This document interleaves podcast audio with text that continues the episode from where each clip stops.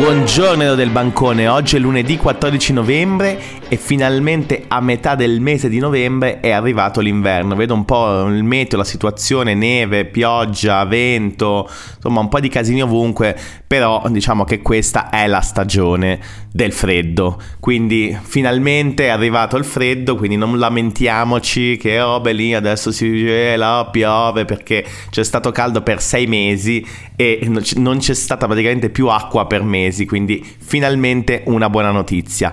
E un'altra cosa che mi ha fatto troppo ridere in questi giorni, cioè ridere è, insomma, è un po' agghiacciare, è...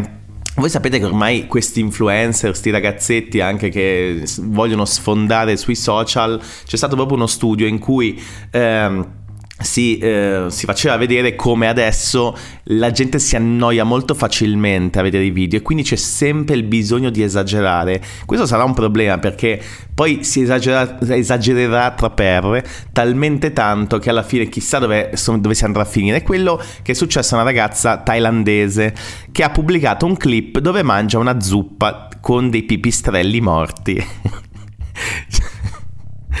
e, e, ci sono sti, sti, frame di questa che ride, si mangia sti pipistrelli e ha scatenato un casino vero e proprio perché dopo appunto questo video eh, si ripresamente concedeva questo pasto a, det- a, sua detta deliziosa a base di pipistrelli morti e, mm, e, quindi c'è stato un bordello, l'hanno attaccata tutti dicendo ma tu sei fuori? E poi eh, se scoppia un casino di nuovo con la pandemia perché se vi ricordate che si diceva appunto che c'è stato questo passaggio tra animale e uomo dovuto a dei pipistrelli? Insomma questo era il, um, insomma, quello che noi sappiamo di questo contagio e, e quindi è stata massacrata sui social e proprio mh, mm, c'era un esperto che diceva che queste robe sono proprio robe a chiappa like perché servono per far vedere che sei sempre più, sempre più oltre. Questo sarà un problema perché bisognerà capire quanto sarà l'oltre perché questa si è mangiata il pipistrello e domani chissà uno che, che si mangia o che, che, fa. Quindi la cosa interessante è che questa ragazza non solo vabbè, è stata massacrata sui social, ha rimosso il video, ma è stata pure arrestata.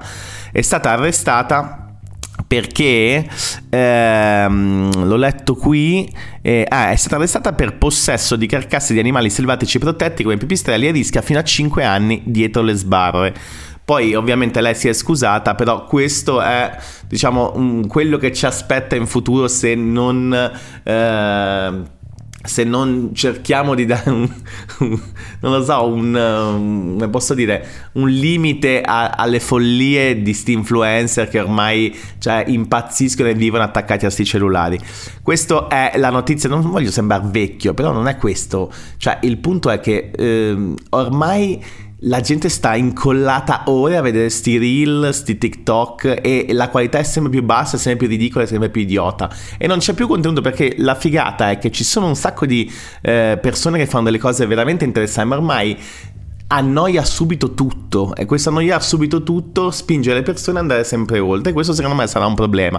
Ma passiamo alla rassegna ufficiale che non parla di pipistrelli. Bene, quindi siamo al Corriere della Sera che ci dà un po' l'infarinatura delle notizie del giorno perché è un po' il giornale che raccoglie un po' tutto e poi eh, spiega in tantissimi pezzi editoriali. Quindi il titolo è Sbarchi, scontro più duro, migranti, oggi il vertice tra i ministri degli esteri UE. Salvini serve una stretta, Meloni a Bali per il G20, Parigi e Berlino all'attacco, il governo andiamo avanti, noi rispettiamo gli accordi. Il caso migranti continua a innescare tensioni. Critiche all'Italia da Francia e Germania che difendono le ONG, ma il governo sceglie di andare avanti, noi rispettiamo gli accordi con l'Unione Europea e Salvini insiste nel chiedere il pugno duro sugli sbarchi. Oggi il vertice dei ministri degli esteri dell'Europa e la Premier vola a Bali per il G20. Sapete che ci sarà appunto il G20 a Bali eh, che vabbè non solo sarà uno, sco- un, sì, uno, scontro, sarà un passaggio con tutti i vari leader dei paesi più industrializzati e più avanzati eh, del mondo, ma queste cose servono anche per trovarsi tutto in una location e iniziare dei bilaterali, infatti ci sarà sicuramente anche un bilaterale con Biden e Xi Jinping per parlare di, eh, di, accordi e pace. Secondo me questi saranno i temi più caldi. E perché no, sicuramente potrebbe esserci, anche se è stato smentito dall'Eliseo potrebbe esserci anche uno un, um, niente stamattina ce l'ho con lo sconto. Potrebbe esserci anche un, uh, un passaggio un bilaterale tra Giorgia Meloni e Emmanuel Macron quindi vedremo come eh, andrà ehm, questo G20 perché sicuramente i G20 sono molto importanti anche per appunto per i bilaterali che si fanno. Poi c'è un, un, punto sul piano del Viminale, soccorsi, multe, sequestri, nuove regole per l'NG. Per attraccare in Italia le navi ONG dovranno dimostrare di avere soccorso migranti a rischio naufragio, pena il sequestro. Era già successo con i decreti sicurezza, ehm, che ci furono appunto delle sanzioni molto forti eh, che poi vennero appunto tagliate, segate, eh, però diciamo nel decreto entrarono. Decreto che firmò Giuseppe Conte. Eh eh, insomma, un, eh, ora chi si pone progressista, io ieri l'ho scritto perché ormai questa parola progressista è sulla bocca di tanti, ah, siamo progressisti, siamo progressisti e poi non si capisce che vuol dire progressista. Poi c'è il progressista on demand e il progressista da sempre, mi sembra proprio tutta una, una modalità di, ehm, di, di di mm, porsi a, alle persone molto on demand. Oggi ci piace il progressista e sono progressista, domani non mi piace e non sono progressista. Questo è il, è il mio punto di vista. Poi c'è un'intervista al ministro Ciriani, l'Italia non è più non è isolata ma, pag- ma non pagherà per tutti. Poi c'è un pezzo di Cazzullo sul, su San Siro, cioè, sapete che c'è tutto questo dibattito forte a Milano su demolizione sì, demolizione no, il tempio del calcio, un tempio di design, non si può buttare giù, ha un valore storico, un valore affettivo, un valore per la città e c'è chi invece dice è uno stadio antiquato, va cambiato e, e quindi deve essere appunto... Ehm, deve essere rifatto perché le esigenze moderne dei nuovi stadi non possono essere, diciamo, soddisfatte da San Siro. C'è questo grande dibattito che ha trascinato anche, ovviamente, la politica in dire sì o no. Poi dopo questo, eh, appunto, mi volevo concentrare sulla notizia poi mh, mm, terribile che c'è stata ieri, che è un po' la notizia anche del giorno. Eh, la bomba nel cuore di Istanbul è terrorismo. Queste sono le prime eh, dichiarazioni ufficiali. Esplosione nel centro di Istanbul, in una delle strade principali dello shopping. Stato, c'era anche un video ieri che si è visto terribile. durante la domenica affollata di famiglie e turisti, 6 morti e oltre 80 i feriti. Erdogan, un vile attentato, sospetti su una donna. Questo sarà sicuramente un, un, diciamo, un tema che verrà approfondito in queste ore perché eh, quando poi si inizia di nuovo a innescare il, il loop del terrorismo eh, e poi è, è, veramente complicata la questione da, da, da, gestire, da comunicare perché escono sempre nuove, eh, nuovi frammenti di notizie eh, e poi la paura è sempre un qualcosa che muove le persone. C'è anche un pezzo interessante che mi andrò a leggere di Data Room della Gabanelli sui balneari e sui taxi. Il peso delle lobby. Sapete che io ho una fissa per i balneari e so anche per i taxi perché credo che in un paese evoluto come l'Italia non, po- non possano ancora esistere delle, delle, lobby così potenti in grado da bloccare, addirittura da far cadere i governi, perché diciamo che eh, la questione della concorrenza, soprattutto su balneari e taxi, ha, fatto, ha dato un innesco forte politicamente anche alla caduta del governo Draghi che stava andando nella direzione della libera concorrenza. Quindi mm, questo è un argomento sicuramente che mi andrà a leggere e a chi interessa Dataroom dedica appunto un pezzo su, su quanto le lobby eh, che si tramandano da anni senza mai fare una gara, senza mai fare una gara pubblica, senza mai mettersi in gioco, sta- hanno bloccato e continuano a bloccare il passaggio alla concorrenza, che secondo me è scandaloso non poter intervenire su questi temi. Questo è il Corriere della Sera, passiamo ai giornali di sinistra. Gli occhi di tigre non sono una frase fatta, io voglio vedere in ognuno di noi gli occhi di tigre. Io ormai mi sono affezionato agli occhi di tigre di Letta, cioè questa cosa mi rimarrà proprio impressa. Nel, impressa nel, nel, nel, mio cuore e nella mia mente, gli occhi di tigre. Comunque, eh, Repubblica ovviamente apre molto spinta contro Meloni, ultimatum a Meloni. Titolone in nero molto grande. Il governo francese definisce la Premier grande perdente e la mette in mora, scelga tra la linea di Fitto e quella di Salvini. Chiesta all'Italia un impegno formale al rispetto del trattato sul ricollocamento. Dopo Berlino anche Madrid al fianco di Parigi e appunto c'è una, un'introduzione al pezzo dopo lo scontro con la Francia sui migranti. Parigi, Berlino e Madrid adottano una linea dura, l'Italia è isolata. Meloni abbassa i toni, ma vice, il vicepresidente Salvini li rialza. Perché sapete che ieri guardavo appunto un pezzo della Ghisleri dove eh, ha definito appunto la parte del, mm, della gestione dell'immigrazione come una cosa fortemente identitaria, non tanto per la Meloni ma per Salvini. Quindi Salvini per risalire sui sondaggi sono sicuro che su questo tema picchierà tutti i giorni molto forte, scavalcando, tanto lui non ha nessun problema a farlo, scavalcando anche la Presidente del Consiglio Meloni. E poi c'è il monito della Francia, suona come un ultimatum, vogliamo ricordare gli obblighi all'Italia e dell'Italia.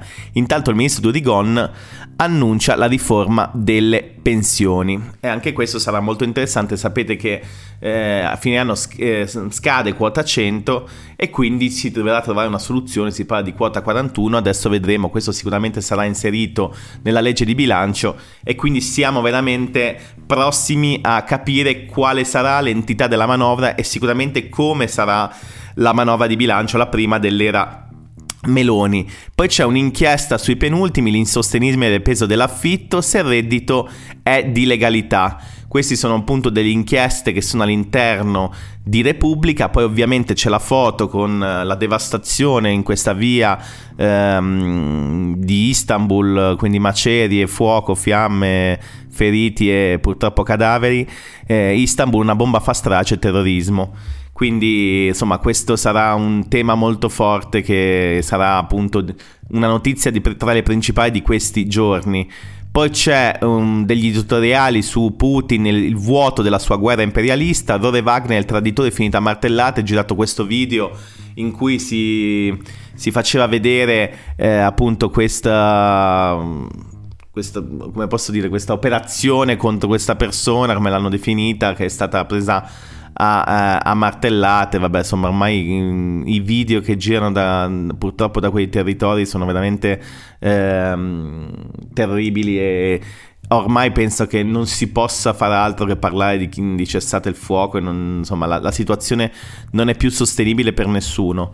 Questo era un po' il pezzo eh, diciamo l'apertura ehm, di Repubblica. E poi c'è questa roba un po' più gossip però sempre ormai veramente ridicola di Montessano che è andato eh, in Rai a sta, sta trasmissione ballando con le stelle che pensavo manco esistesse più c'erano ancora dei livelli in Rai eh, allucinanti, aveva eh, questa maglietta che richiamava il fascio, è stato cacciato, ma siamo ancora a ste robe di gossip, eh, Rai ci casca in ste minchiate, quindi eh, io ripeto, sono notizie da prima pagina, ma eh, Montessano a parte ce lo ricordiamo, tutte le, le pagliacciate sul Covid, non Covid, il vaccino che andava a urlare, insomma ormai lui si diverte a fare questo e tutti abboccano, soprattutto la Rai a bocca e poi lo caccia e poi no, non lo caccia e lo fa andare in onda con sta maglietta, insomma eh, mi sembrano veramente robe pagliacciate, quindi boh, vabbè, ve lo dico perché è una notizia in prima pagina, tra l'altro una notizia che c'è in tantissime eh, testate online, che sta girando tantissimo, video, è proprio una roba da social, ecco, e scatena il dibattito, quindi per me, insomma, ve l'ho detto, ma non che mi interessi più di tanto. E ehm, questi sono i giornali di sinistra perché in realtà il manifesto oggi non esce, quindi non c'è, quindi passiamo subito ai giornali di centrodestra. Sono il numero uno da sempre. E vediamo il giornale cosa dice. Immigrazione, l'ONG spaccano la Uni- l'Unione Europea. Parigi insulta l'Italia, Meloni perdente e anche Berlino si accoda. Tajani, basta polemiche, Salvini pugno duro. Anche loro parlano eh, del caos appunto non solo di collocamento l'asse franco-tedesco è difficile da scalfire. Il caos anche legislativo sul ruolo e le funzioni delle organizzazioni non governative spacca l'Europa. Parigi la Meloni perdente il lavoro diplomatico italiani e piantedosi. Salvini alza i toni pugno duro contro gli sbarchi. Vi ho detto che adesso Salvini farà eh, il matto su questa roba perché è fortemente identitaria, gli servirà per cercare di recuperare eh, insomma, una crisi di sondaggi che non accenna a fermarsi. Ecco, senza leggere invece il fatto, um, senza appunto vederlo prima, il... Um, il giornale mette in prima pagina un uh, summit, eh, vabbè, summit del G20, ma parla di questo bilaterale Biden-Xi Jinping. Oggi il vertice su guerra e pace. Joe Biden e Xi Jinping si incontrano per la prima volta di persona nelle vesti di capi di Stato in Indonesia per tentare di sciogliere alcuni nodi su dossier cruciali, dalla guerra in Ucraina a Taiwan dalle relazioni commerciali ai diritti umani. Sapete che c'è stato il ban eh, di tantissimi prodotti tecnologici eh, cinesi per quanto riguarda il mercato eh, americano e quindi a cascata quello europeo perché i grandi big tech ehm, della tecnologia sono americane, quindi avete visto tipo Huawei che non aveva più le app di Google, eh, alcuni processori che non sono stati eh, messi in device perché, ehm, perché appunto c'è stato il ban, quindi tutte queste parole in inglese adesso rampelli. Se sente questo podcast mi fa un tweet perché ormai parlo solo mezzo inglese, però alla fine io su sta roba dell'italiano, cioè io sono d'accordo che noi siamo in Italia e dobbiamo parlare italiano, però siamo in un mondo globalizzato, cioè i giovani hanno bisogno di sapere bene l'inglese perché non è che possono parlare solo esclusivamente con gli italiani.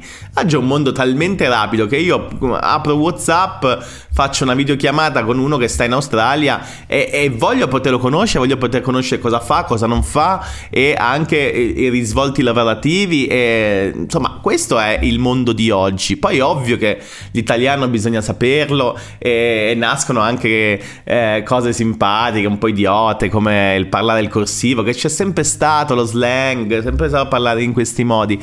Però, cioè, quelli che dicono si parla solo in italiano Va bene, si parla, anzi si deve parlare in italiano corretto, e questo già è il primo punto, eh, ma poi mh, ci sono certe affermazioni, certe cose che in un mondo di questo tipo, eh, che vive di fatto di continui contatti e informazioni che arrivano da, da ogni parte del mondo, insomma, è ovvio che non possiamo metterci a imporre l'italiano a tutto il mondo.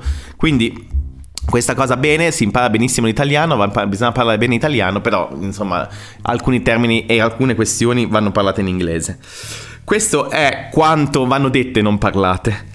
E questo è appunto, vabbè, ovviamente c'è un pezzo sul, um, sull'esplosione a Istanbul, le tre ricette anche per sforbiciare le tasse, una linea conservativa, una riformista e una liberista. Sono le tre differenti visioni di politica fiscale espresse negli ultimi giorni dal governo, scusate, dal ministro dell'economia Giorgetti, dal presidente di Confinusta Bonomi e nella maggioranza la Lega e Forza Italia. Sono soluzioni differenti a problemi concreti che meritano un approfondimento e aprono scenari differenti sul futuro dell'economia italiana con lo scoglio 2023 all'orizzonte. Ecco, cioè io e vedete anche questa cosa, non è che lo scoglio del 2023, le politiche fiscali ed economiche non si possono fare da un anno all'altro, da una legislatura all'altra, sperando di prendere dei consensi. Le politiche fiscali e economiche devono essere a lungo respiro, cioè almeno, almeno dieci anni perché non è che è possibile che ogni anno, ogni due anni il governo cade e riscrive completamente le politiche economiche e fiscali, perché è ovvio che poi nessuna azienda e anche le istituzioni non ci capiscono più niente e figuriamoci poi i cittadini che si trovano eh, norme cambiate ogni sei mesi. Questo, questo è... Ehm, questa è un po' eh, appunto il, l'apertura di, del giornale. Libero invece la svolta del governo vi racconto il decreto che fermerà le navi ONG. Il, segret- il sottosegretario della presidenza Fazzolari vogliono traghettare i migranti senza le strutture per tenere a bordo i passeggeri. Una legge glielo impedirà. Poi c'è un sondaggio che non so che cos'è. A sinistra chiedono la linea dura sugli sbarchi eh, uno dei momenti preferiti è il tragitto quotidiano che faceva da Palazzo Madama e che adesso fa da Palazzo Chigi verso casa, circa un'ora per pensare da solo da Maccarese a Roma e ritorno.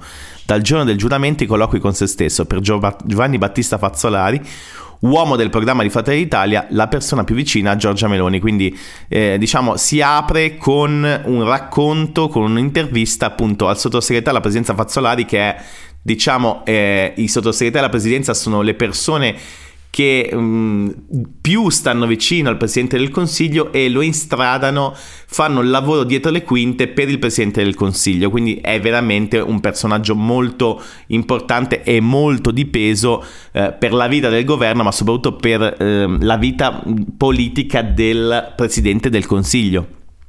Italiani poco antifascisti, colpa della sinistra e nostra. Questa è un'intervista ad Aldo Cazzullo. Poi anche qui c'è Montesano provoca la Rai a bocca, e sempre sta roba dei provini di, di Ballando con le stelle, quindi vabbè, nulla di interessante, molto gossip, molto clickbait perché queste robe qui servono per cliccare, quindi insomma è, è, sempre così poco interessante. Passiamo quindi al giornale di Giuseppe Conte. Questo governo non lavora col favore delle tenebre.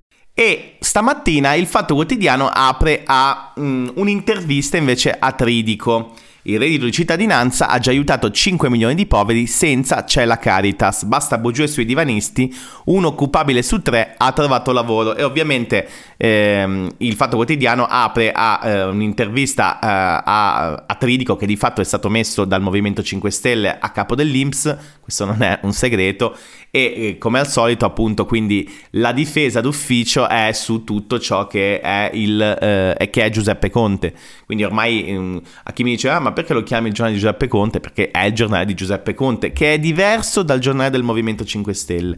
È proprio il giornale di Conte, quindi c'è questo questa grande intervista sul reddito di cittadinanza che io trovo una misura eh, che deve essere assolutamente all'interno del welfare di un paese, ci deve essere assolutamente, non è possibile non ci sia, ehm, però di fatto ha qualche problema e deve essere migliorato. Questo è quanto, questo l'ho sempre pensato, ma a chi vi diceva di toglierlo io non sono assolutamente d'accordo. Poi c'è chi ne fa solo una questione eh, totalmente mh, mm, dire, di bandiera che è il Movimento 5 Stelle che quindi eh, il Fatto Quotidiano supporta eh, dando delle informazioni e intervistando Trigo che di fatto però è, è stato messo a capo dell'Inps proprio dal Movimento 5 Stelle. Quindi vabbè è una partita in casa. Poi c'è il fatto economico che dice il guru delle criptovalute in affari con il re delle truffe. Avete visto il caos di, questi, di queste settimane su quello che è successo a FTX, che, un, insomma, che è un, una importante, enorme società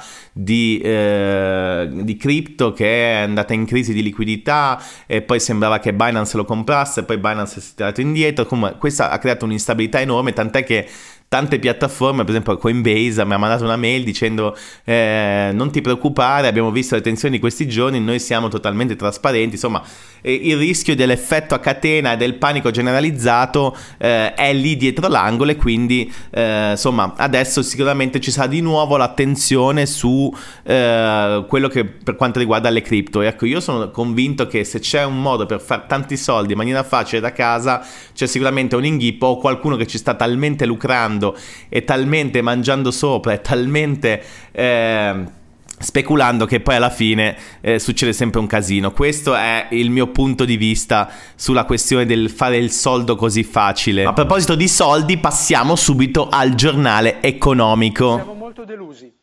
Ecco, allora, Sole 24 Ore dedica eh, l'apertura sul eh, caro prezzi. Il 50% delle famiglie rinvia le spese, giovani e rischio rate. Scattano le prime denunce ai consumi, si parte da viaggio e tempo libero. Arner 35 indebitati con l'e-commerce. Eh, non so che cosa intende indebitati con l'e-commerce, che comprano troppo su su Amazon and Company, non lo so, adesso poi me lo andrò a vedere meglio. E se vi interessa appunto è sul sole 24 ore. Maxi bollette anche per gli studi, aumenti dal 30 fino al 450% per le bollette dei professionisti, il caro energia impatta in particolare sui piccoli studi e sui professionisti tecnici, tutti esclusi dalla tax credit e dalla rateizzazione anche con il DL aiuti quater e questo potrebbe essere per esempio ehm, eh, tavolo di un emendamento che appunto potrebbe aggiungere anche questa categoria nella questione del tax credit.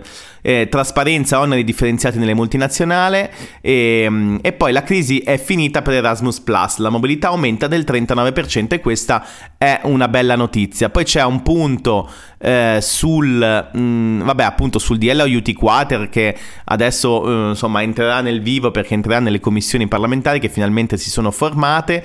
C'è una parte sul super bonus, utilizzo diretto limitato nei condomini senza cessioni o sconto in fattura. E appunto sapete che il super bonus passerà dal 110 al 90 nel 2023 e c'è anche una parte sulla detrazione fiscale 19%, possibili tagli in manovra per 1,3 milioni di persone. Insomma, ci sono tantissimi, tantissimi mm, punti interessanti anche una, un pezzo sul affitti la esclude il registro sulla clausola per la mora, insomma ci sono un sacco di eh, cose interessanti quest'oggi sul Sole 24 ore, quindi cose che poi sono tangibili anche nella nostra vita di tutti i giorni, quindi se, se vi interessa oggi prendetevi Sole 24 ore che ci sono tantissime notizie interessanti. Questo è quanto dalla batrassegna di oggi, lunedì 14 novembre, io vi saluto e ci sentiamo domani mattina, ciao a tutti!